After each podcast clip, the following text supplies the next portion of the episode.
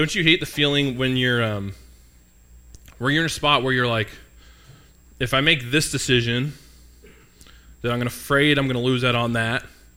But then if I make this decision, I'm afraid I'm going to lose out on that.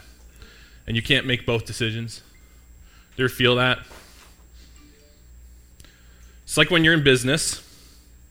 It's scary to take a risk in business, right? Because you got to take a risk, and there's a financial risk when you're in business, or when you're like moving jobs or something like that, and and uh, and you and you may not like what what you have, and it's a risk to stay there, but it's also a risk to take the jump, right? And so it's scary going both ways. You're terrified of, of, of which decision to make, and, and, you're, and you're wrestling with like which one is going to produce the least you know, negative consequence or maybe the most fruit. I don't know um, if, it's, if it's like helping someone in crisis. Have you ever helped someone in crisis and you feel like I might actually be doing more harm than good by helping them?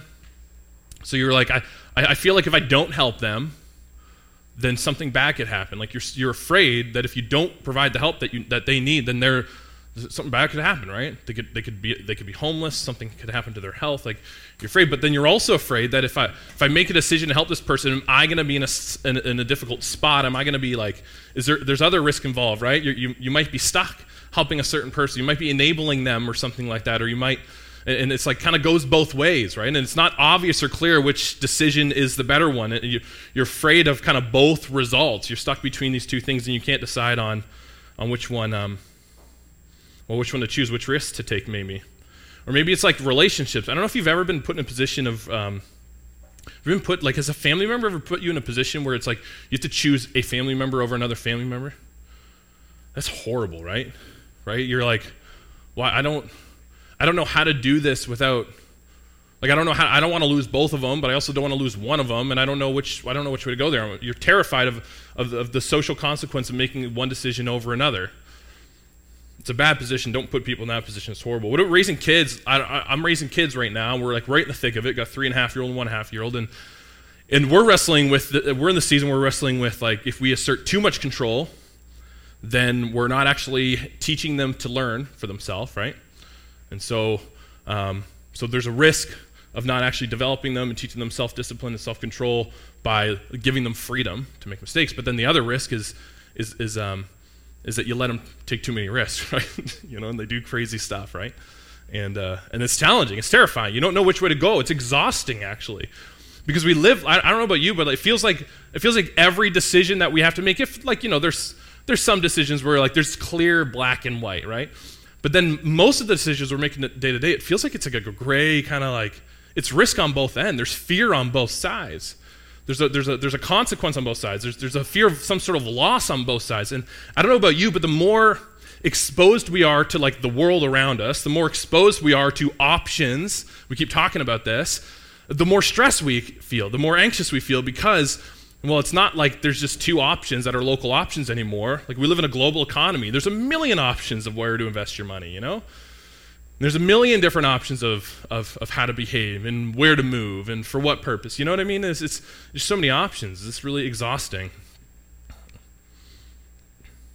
Feels like there's always a fork in the road for us. Like there's always two paths, and, and we, we are afraid of choosing one over losing out on the other, but also vice versa. We've been talking about um, anxiety, but more anxiousness. You know, we haven't been talking about anxiety in the sense that, like, some people, um, you know, have, have, have some things going on biochemically in their body that produces more anxiety in them, right? They're just higher, they have a higher level of anxiousness than, than the average person. What we've been talking about mostly is kind of the low grade everyday anxiety that I think we all feel, and that we are all feeling more today than anyone has ever felt. And that is, um, that is that's um, statistically true, right? And uh, maybe it's just self reporting. Maybe people are weaker than they've ever been. That's what some people say. I don't think that's the case. I think, I think the reason is because we have way more choices to make, right? We have way more, way more decisions to make. There's way more options in the world. So we're, we're anxious more because because that's the anxiety is this or that, right? Or this or that, or this or that, or this and that, and this. Like, it's a million things, right? And it's exhausting. And, uh, and then we're also stuck between, like, which, which decisions to make that are moral and, and, and whatnot, or, or or whatever. So, what we've been doing all summer, we've been talking about anxiety, we've been talking about anxiousness, we've been talking about becoming a non uh, anxious presence, been the language we've been using. And we believe that if we, um, if we live in truth and we follow like if we follow Jesus fully, if Jesus is God and we follow him properly, then, then our lives will be less racked with anxiety because we'll have a lot more clarity of direction. We'll have a lot more clarity on what decisions to make and which ones not to make. If we, um, if we live in such a way that is fully submitted to the will of God and, and trusting God with our lives. So, and, and, and we'll also live in, um, we'll live in light of reality, right? We've been talking about this framework. You guys have seen it on the screen. We don't have a screen today because I didn't make the slide.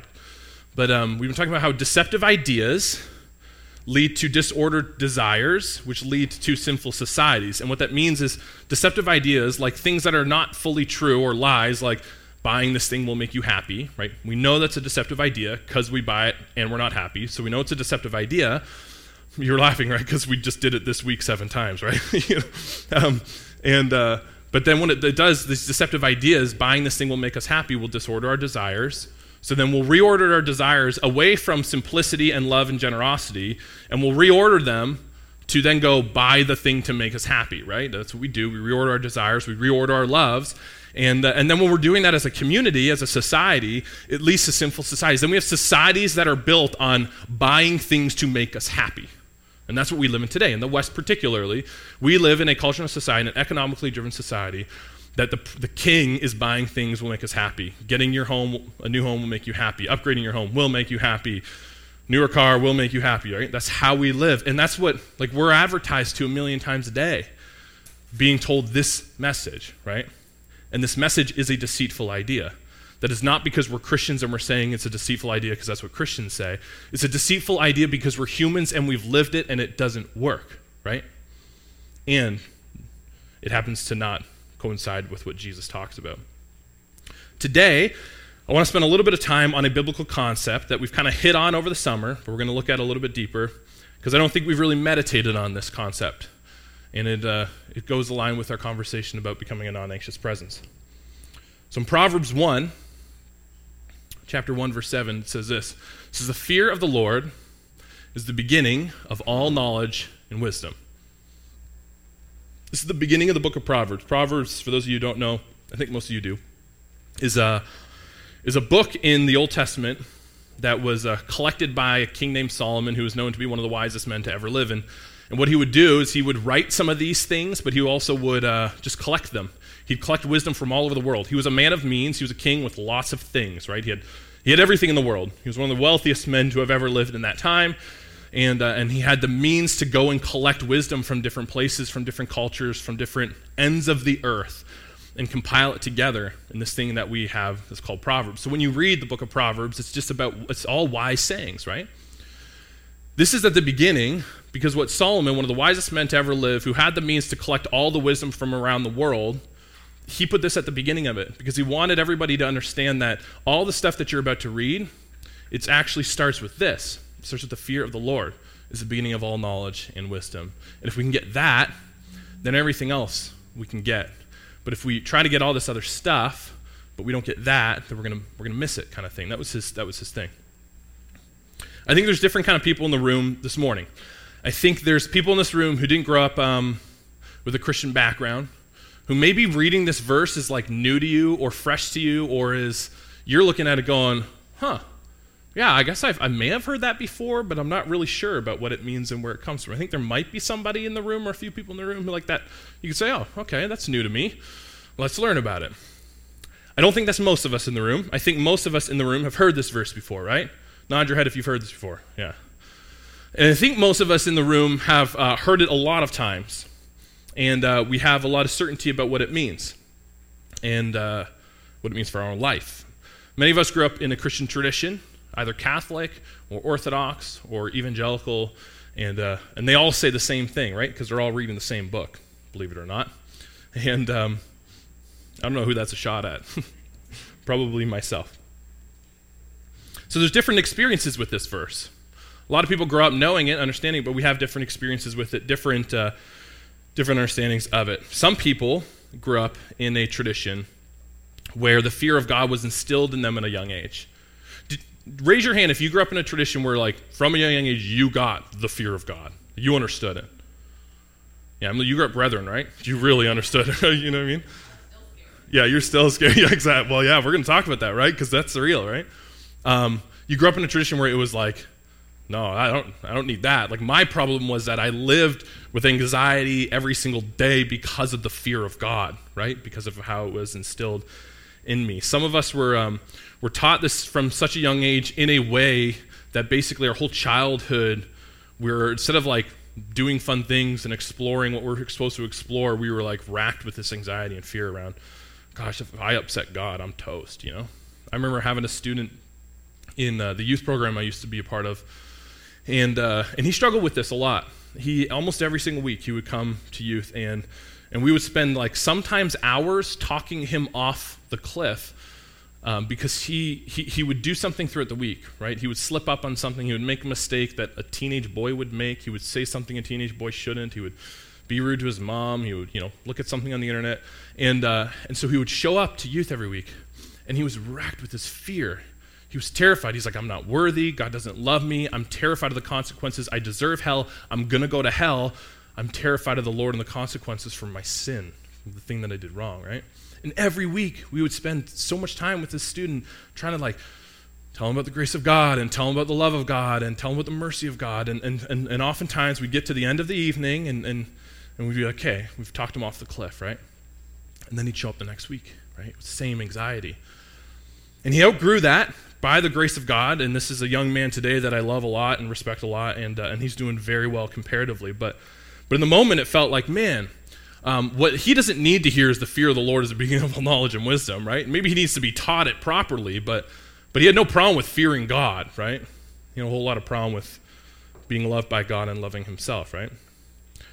So some of us grow up with that tradition. Some of us have that experience with this conversation. And, uh, and what has happened is, is some of us who grew up with that, you, you, you came to a point where you're like, this is not healthy or good. And, and then maybe, maybe what has happened is you found a space that softened this a lot for you. You found like a, a space where they're like, no, fear doesn't mean fear, right? Fear means reverence, right? And you're like, oh, that's better. I don't have to be afraid anymore, you know? And, uh, and that, and that, um, that resonated with you, right? And, and so and so now when you hear it, you're like, no, that doesn't actually mean fear, right? It just means reverence and awe, right? Because we, we, we, we swing. That's sometimes what we do. I think there's another group of people in the room, and this is kind of uh, sort of related, but I think there's another kind of group of people in the room who, um, well, I'll say this about myself. I'm not this way, and it's not because I did anything. It's because I grew up with a father who modeled love and discipline well in a healthy way. Like I grew up with a father who, um, I grew up with a really healthy dad, comparatively. And so when I see this, the fear of the Lord, the fear of God the Father, like I don't, there's nothing in me that gets triggered in any kind of way. Like I don't, I don't feel, um, when I hear fear here, I don't think like abuse, or I don't think manipulation, or I don't think danger. I don't think attack or consequence. I don't think that. But the reality is, the more I look into it, the reality is that my experience is, un- is, is not unique, but it's not the most common. The most common experience is that people will hear something like this the fear of the Lord, the fear of Father, God, because the Lord here is Yahweh, God the Father. And, uh, and what they are hearing or what they're picturing is dad. And, it's, and, and, and, and they're actually picturing be afraid of dad. I was never afraid of my dad. When I was like a brat seven year old, like he would twist my ear, right? And I didn't like that, right? But I didn't grow up afraid of dad. A lot of people grow up afraid of dad, right? Like you're hearing this and you're going like, "Yeah, I get that because because dad like every night after his fourth drink, I was terrified of him." Or you understand that. You understand what it's like to like run away and hide from dad.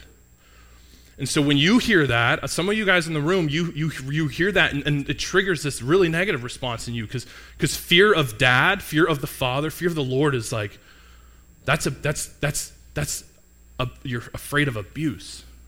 And you're supposed to be, right? And so I get that this verse, just this verse alone triggers that in a lot of you, and a lot of people in our community, right? So it's hard to talk about because we've got to talk about it because it's the beginning of knowledge and wisdom. But we got to get this right, or at least try to get it closer to being right. There's another group of us. And I suspect that I would fall into more to this category, and some of you would as well. during your formative years, um, you attended churches and worship services that were like rebelling against their fundamentalist roots, right? Like you may have grown up brethren or something like that, and then you started like, then there were like people who grew up brethren that started churches that are like, we're nothing like them, right? And and they swung, right, real far. They swung real far to like, you've never, you've never under, you've never been taught that fear means fear. You've only been taught that fear means reverence. You've only been taught that fear means wonder and awe, right? You've never been taught that fear actually means to be afraid, to tremble. Because our churches, what we do is we swing from side to side, right? And I don't know where I'm swinging, but I'm sure I'm swinging somewhere, right? Because it's what we do. We react to things, right? And so maybe you grew up in a tradition where, like, for you, you don't actually even get the fear of God. Like, you, you only hear this through the lens of, like I said, reverence and, uh, and awe. I, um, I, I kind of liken this to uh, like a, an athlete, like an athlete who you look up to. You, you know when you're watching somebody really good at their craft, you're just like, wow, dude, that's, you know, crazy, right? You know what I mean? This weekend we played in a tournament, Jacob and I and Tim played in a softball tournament. It was a charity tournament. And this tournament was organized by a group of friends of mine. Um, started four years ago. It's called the Jay Freeman Cancer Crush Fest. And and uh, the, the tournament was organized in honor of a friend of ours named Jason Freeman. Jason Freeman was a 26 year old, like college level baseball athlete, all star from right here in the GTA, Mississauga North kid, born and raised in Meadowvale. And, uh, and, and at 26, well, 25, he developed uh, testicular cancer. And by 26, he died. Perfect shape, unbelievable athlete, right? The guy you would never expect would die young because he did everything to not die young, you know? And he died at 26. He couldn't beat this battle with testicular cancer, totally out of his control, did everything he possibly could. And so, so uh, he played on a softball team with, with, with some friends of mine, my sister and her friends here in Milton, a co ed team. And, and, uh, and in his honor, we, um, well, they, but together, we, we organized a, a softball tournament, charity tournament, raising funds for Princess Margaret Hospital, uh, where he got a lot of his treatment. Four years running, it's been awesome. Every year it's grown. We had 14 teams this year and it was really fun. And I think they'll probably the goal was to raise over thirty thousand dollars. They did twenty thousand last year, hopefully thirty thousand this year. None of that matters, but it's important for you to know that that's why I am so sunburnt today, and that you're all wondering, what was he doing? We were on the ball diamond from 7:30 a.m. till 10 p.m. yesterday. Played five games in the beating sun, no shade, and I don't fear the Lord, uh, so I don't wear sunscreen. Anyway. There's, um, there's a home run derby, though. So there's a home run derby. And uh, in the middle of the tournament, and I like home run derbies. I can hit a home run. Like, I can hit them. I also know there's guys who can hit home runs. You know what I mean? I'm not there.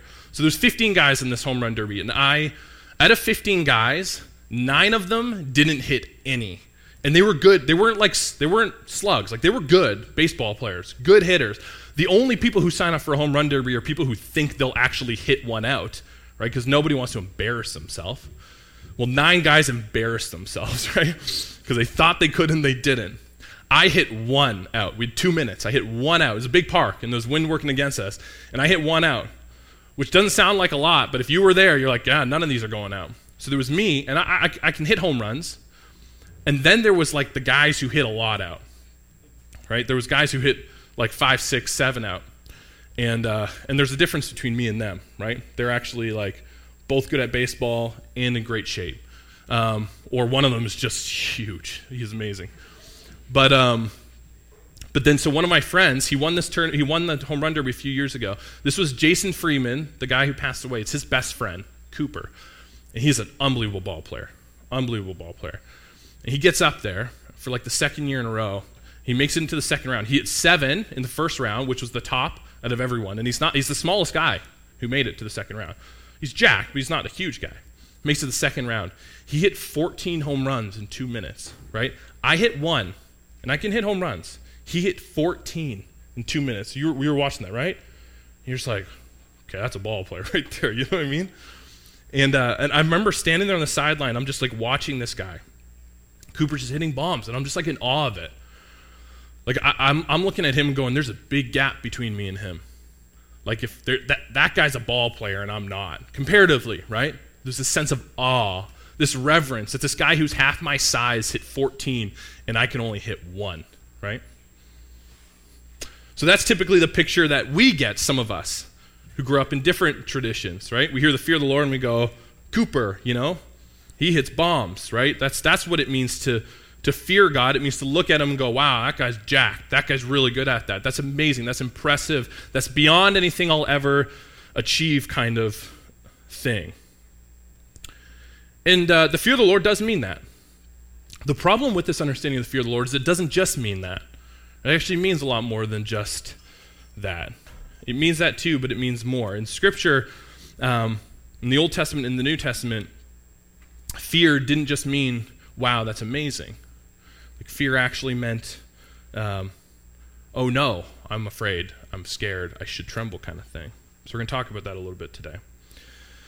But I think, well, the reason we're talking about this is I think that if we grasp the understanding of fear, the Old Testament and the New Testament understanding, and the Old Covenant and the New, Testament, uh, New Covenant, if we understand it, I think that um, we will live lives in such a way that produce less anxiousness and more joy and more peace. And the reason that sounds contradictory is because what you might be used to hearing is fear is like the opposite of anxiety, right? You might hear anxiety, well, it's the same thing, right? So, so peace is the opposite of fear. There's no way that there's peace as a result of fear, right? Maybe that's what, how you grew up, and we want to talk about that a little bit. So we're three perspectives of fear. Three basically, three things that fear is and that it does. Fear of the Lord. Can we do that this morning? The first thing is in Psalm 33 8. It says this Let all the earth fear the Lord. Let all the inhabitants in the world stand in awe of him. So in Psalms, we read that the fear of the Lord is all the inhabitants of the world standing in awe of him. Kind of like what we just talked about. It's, it's, it's like me standing on the baseball diamond watching Cooper hit 13 more home runs than me and being half my size. It's, it's like uh, it's recognizing the divide between the two. That's the, that's the language. It, it's, it's, um, it's, it's, being, it's seeing how set apart the Lord is, right? That's what he's talking about. He's saying um, there's a massive gap between who we are all the inhabitants of the earth and who God is. And, and we're in awe of, of that. It's kind of like when you watch a movie with Dwayne The Rock Johnson, right? Anybody watch a movie with Dwayne The Rock Johnson and not feel totally useless and pathetic? You do? Oh. Maybe he's not what you aspire to be. Nor should you, Ashlyn. Nor should you. Yeah, it's like that feeling, right? You look at it and you're like, man, okay, that guy. And I'll never get there. So it's the breathlessness when you go to the mountains. Who's been, who? Anybody grow up in the mountains? You kind of anybody been to the mountains lately? You stand at the foot of a mountain and you look up and you're like, right? And then there's people who live there. They forget that. You're like, how do you forget that? It's amazing. It's breathlessness. It's like it's so much bigger, more powerful, and immovable. And you're just you're just you, you know. And so there's like an awe associated with it. I don't know if you've been to like mu- a musical production lately where it was like, where you listen to a piece of music that was so perfect, and you're like, I'll never get there. Like, I could practice every day for the rest of my life, eight hours a day, and I'll never do that, you know? That sense of awe. Does anybody like theater? Anybody here like theater? Okay, you like theater? I was never into theater, and I wouldn't claim that I am. One of the first theater things we went and saw was Matilda, which, like, I don't know, is it great? Who knows, right?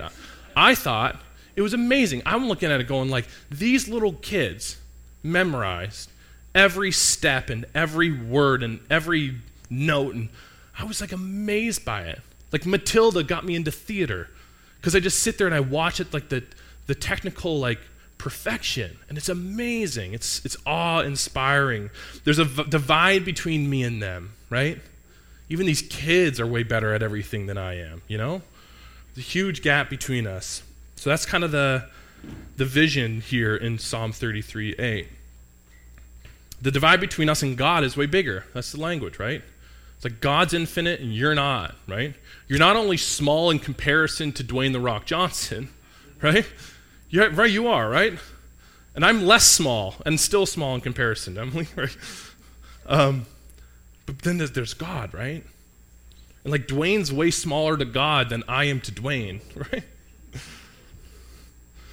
Yeah, that's the idea. You know very little compared to God. You have very little control compared to God. God is perfectly sovereign in his control, and you are obviously can't even control your own eating habits, right? God is in so much control. And uh, it's when we stop and we're reminded of God's greatness and his majesty that we can't help but be in awe. It's amazing. And that's, uh, that's fear, right? Like if you stood at the foot of a mountain, you wouldn't say necessarily that that's fear, but there's something in you that's like, you tremble a little bit, right? With the power of it. And that's, that's the idea here with, with God. The gift of it, I don't know about you, but and, and maybe this maybe this doesn't happen for you. I think it happens for me if I'm if I'm honest. Is when I'm in a place like that, I become less anxious.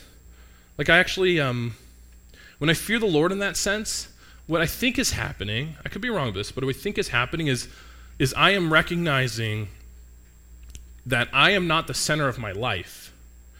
Being the center of my life is exhausting, right? Being the center of my life creates anxiety. Thinking I can do more than I can do or be more than I am is, is exhausting because I'm never living up to that, right? So I'm anxious because I feel like I'm always failing at who I hope I could possibly be or something. And, and, uh, and, and, what looking at God like that does for me, I think, it, I think this is what's happening, is, is it's actually like putting God in the center again and taking me off of it, like taking the pressure off me, you know? because it's like, man, I don't have that much control, and I can only do so much. And I am who I am, and I could, there's a little bit that I could get better at, but like, this, this is God, and it's His world, and it's His universe, and He's doing it. And you know, at the end of the day, like, He's supposed to be on the throne, and not me, right? Everything around us, secularism, what it does is it centers you. That's what it does. It centers you to sell you stuff. That's what's happening. You're the center. Meaning is created by you, and when you obtain things, right? Buy stuff from us so that you can have meaning in your life. You're the center, right? And what this does is actually centers God in your life. I think that's why it produces more joy and more peace and less anxiety. You'd think the opposite. You'd think saying that you're powerful and you're in control produces less anxiety, but it doesn't, from my experience. It makes me more anxious because even with control, I do crazy dumb stuff. So the first thing it does is it creates this gap between the fear of the Lord creates this gap between us, and it's a good thing. It actually helps with our anxiety. It doesn't hurt with it. Second thing it does is it keeps us from sinning. The fear of the Lord keeps us from sinning. I don't know if you've ever read this before. In Exodus 20, have you read the Ten Commandments? I assume you have. Even if you didn't grow up in church, you know them, right? You know at least seven of them, right? At least seven of them. So there's the Ten Commandments. This is like the point where God gives these commands to Moses, and Moses is supposed to bring them down to the nation of Israel, who was God's chosen people, and he says, Live like this. This is how you live. So that's what's happening. And then this is what this is what happens right after, like right after, okay? So all the people they were seeing the thunder and the lightning happening on this mountaintop or whatever, where God's receiving or Moses receiving these Ten Commandments, and uh, they heard the sound of the horn and they saw the mountain smoking. Right? It's this crazy event.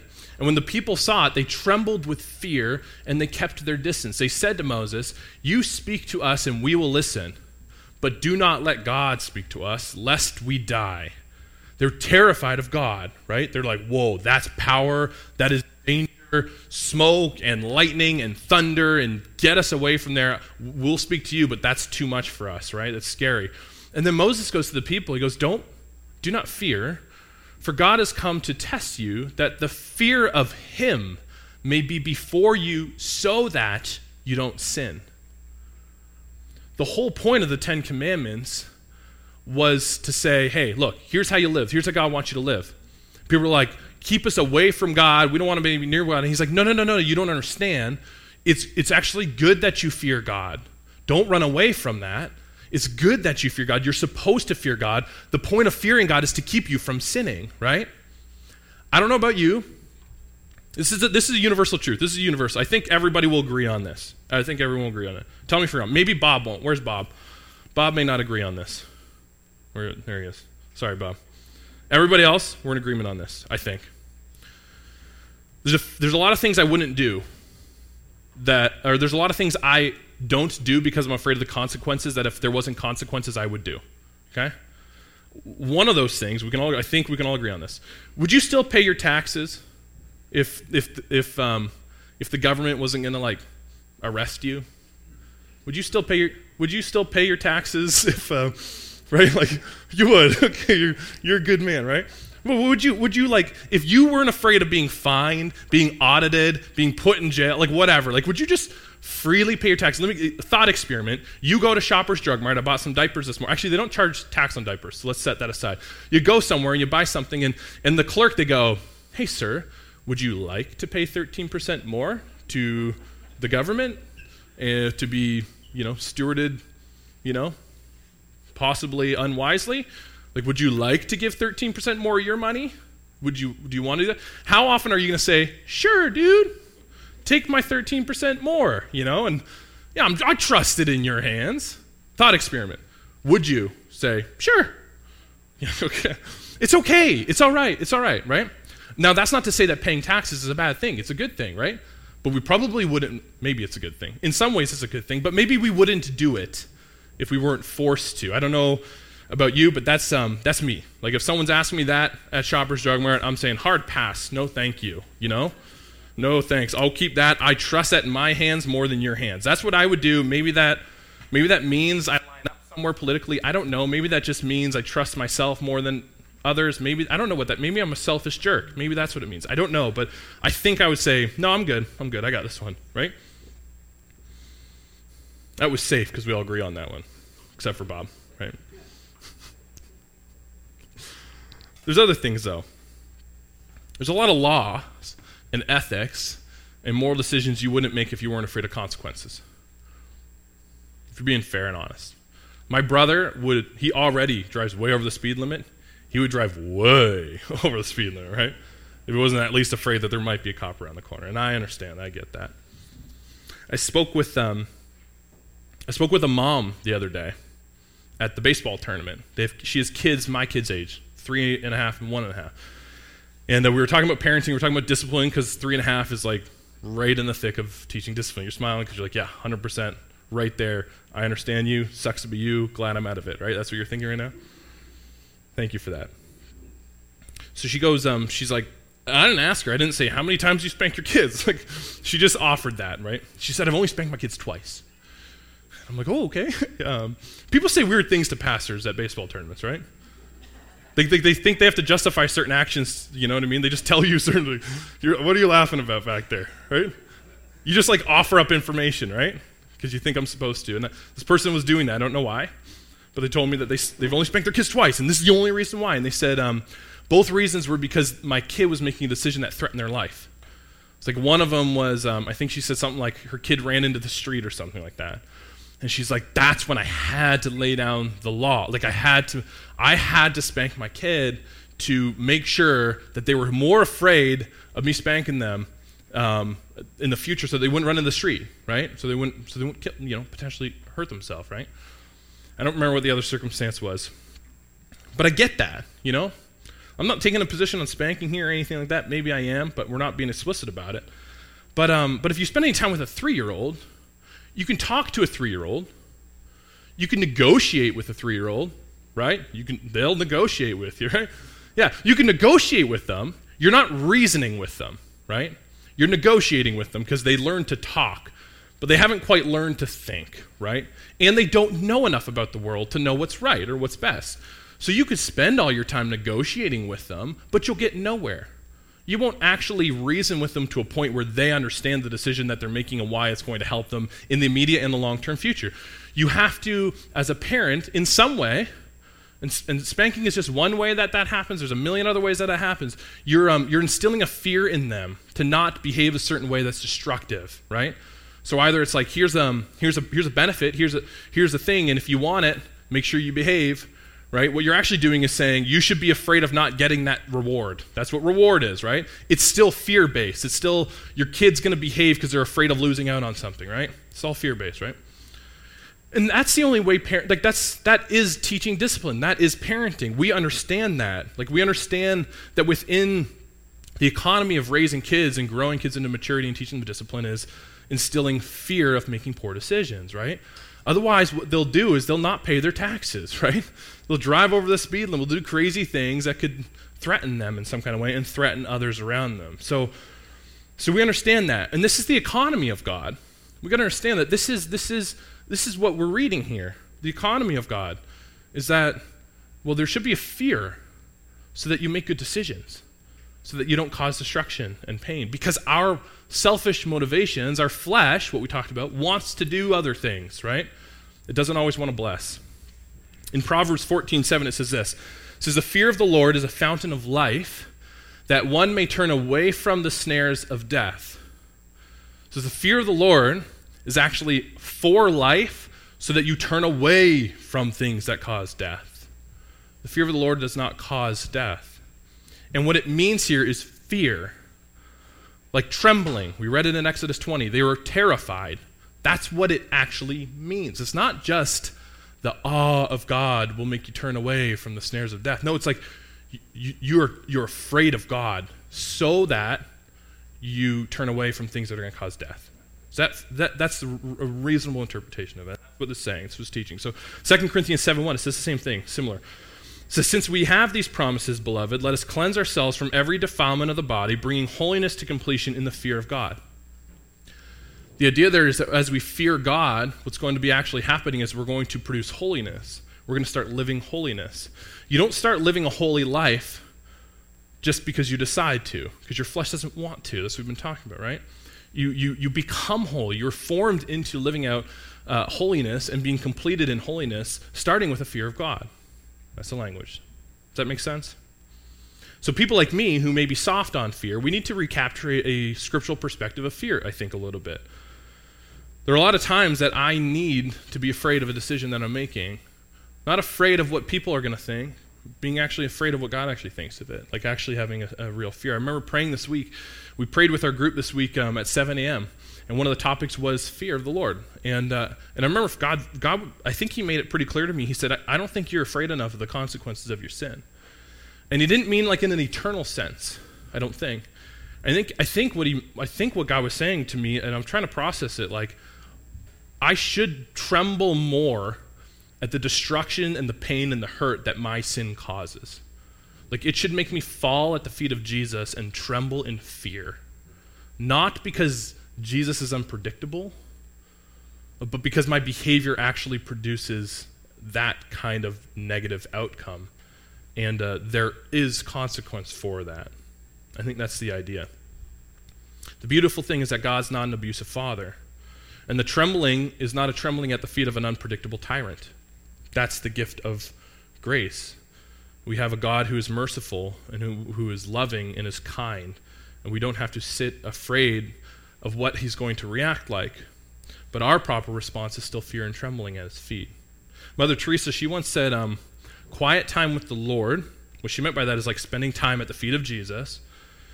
It produces loving thoughts which produces loving action, which produces a peaceful life. I don't know about you, but the most amount of peace I have in my life is when I am living in the way that I, that I think God wants me to live. And the times where I'm feeling a lot of anxiety is when I'm not all that sure about it, or I know that I'm not, right? And for our conversation today, I think what she's saying is similarly when you spend time at the foot of the cross and, and, you, and you fear God properly, right? What it produces is it actually produces something in you that um, that lead you to make really good decisions rather than some of the poor decisions. And, the, and when you make good decisions, good decisions in light of what God says are good decisions, then it produces a peaceful life.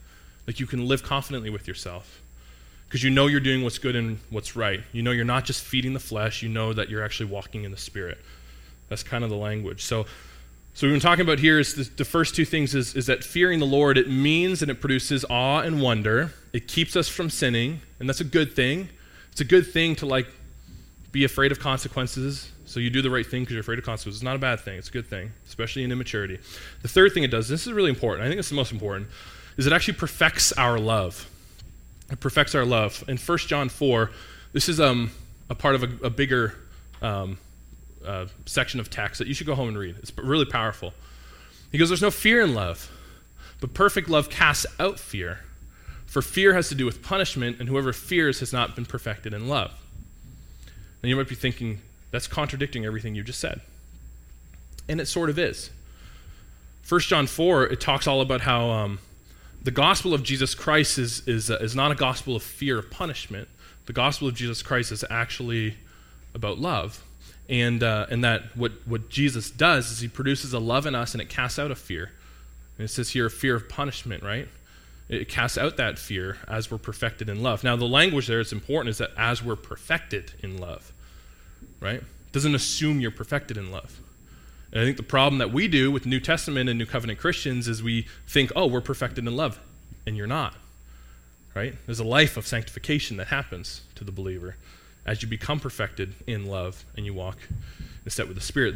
This is the gift, and this is the ideal, and this is where we get to get to uh, but this is also where we haven't quite arrived yet. Jesus has arrived here.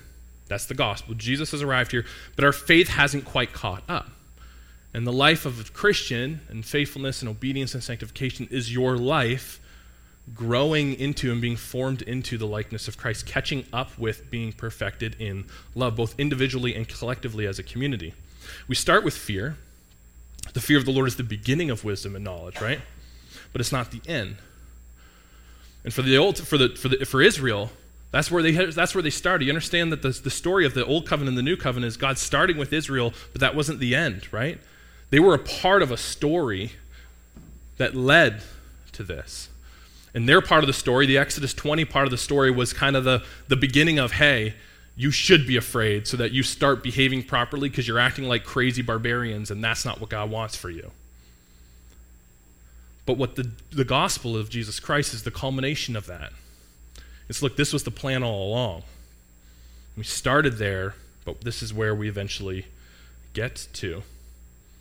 The new covenant shows us that the old covenant was always about love, that discipline and the consequences and the fear of punishment was actually all about love all along, and it was a trajectory towards it. And we don't quite understand the gospel, and we don't quite understand this gospel of love until we understand the gospel of consequences for our choices. We don't really understand the gospel of Jesus Christ and love until we understand the old covenant.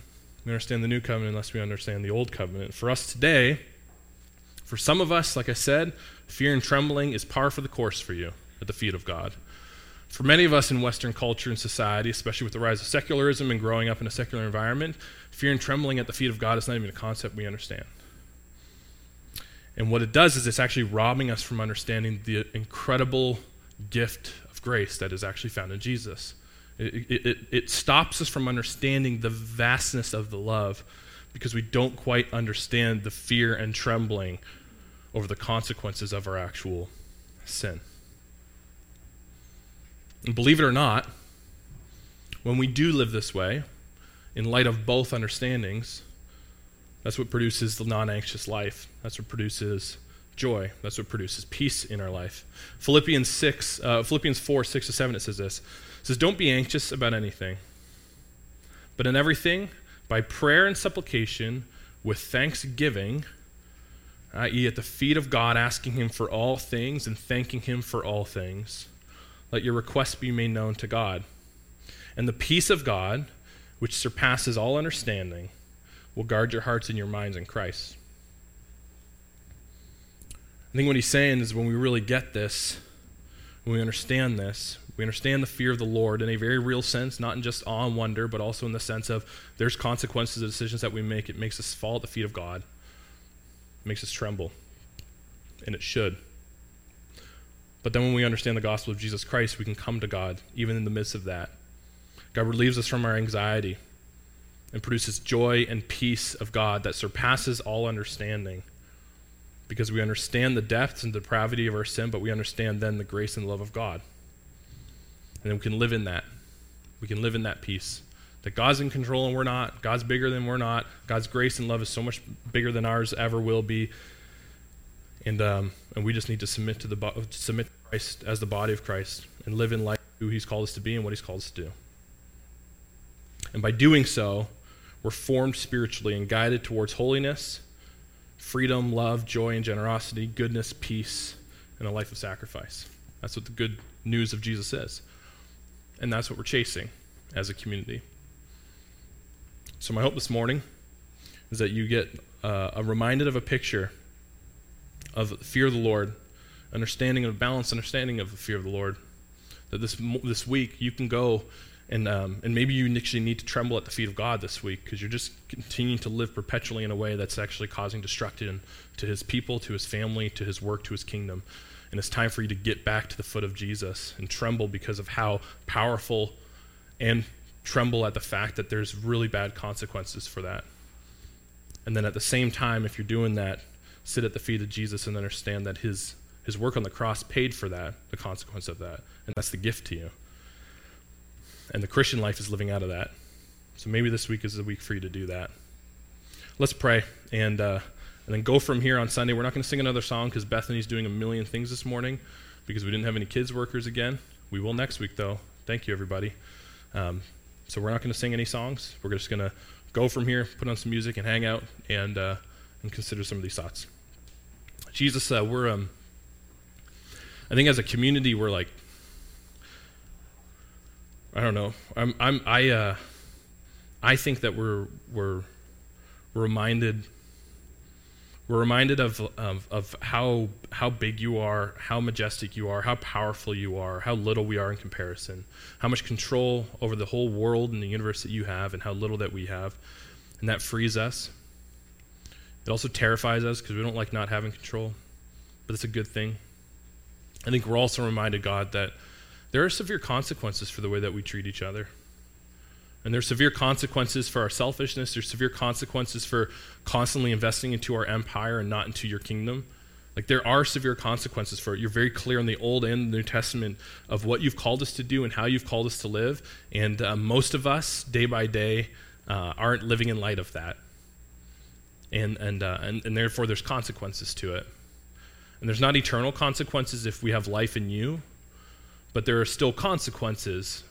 The reason why there was eternal consequences in the past is because you, well, because it was causing brokenness and destruction in the world, and, and that still happens. By your grace, we don't need to suffer the severe consequence that we're due, but it still causes destruction and brokenness, and that should leave us in a position of awe and, and fear and trembling at the fact that we still do that all the time.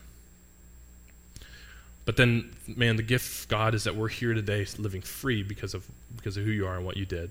And what you want for us is to be perfected in love. And I believe that that will happen if we continue to set our eyes on you, we continue to focus on you, we continue to spend time in prayer and supplication with you. I think that what will happen is we will continue to be perfected in love. And what a gift it is to be perfected in love. What a free life it is to be perfected in love. And the joy and the peace and the non anxiousness that will come with that, God, we're. Um, we're looking towards and we're striving towards and we're, and we're hoping for and praying for and asking for and becoming. And thanks for uh, this, this community and this space to be that. That's a gift to us from you. In all things, Lord, we want to honor you with our day. In the name of the Lord Jesus, amen.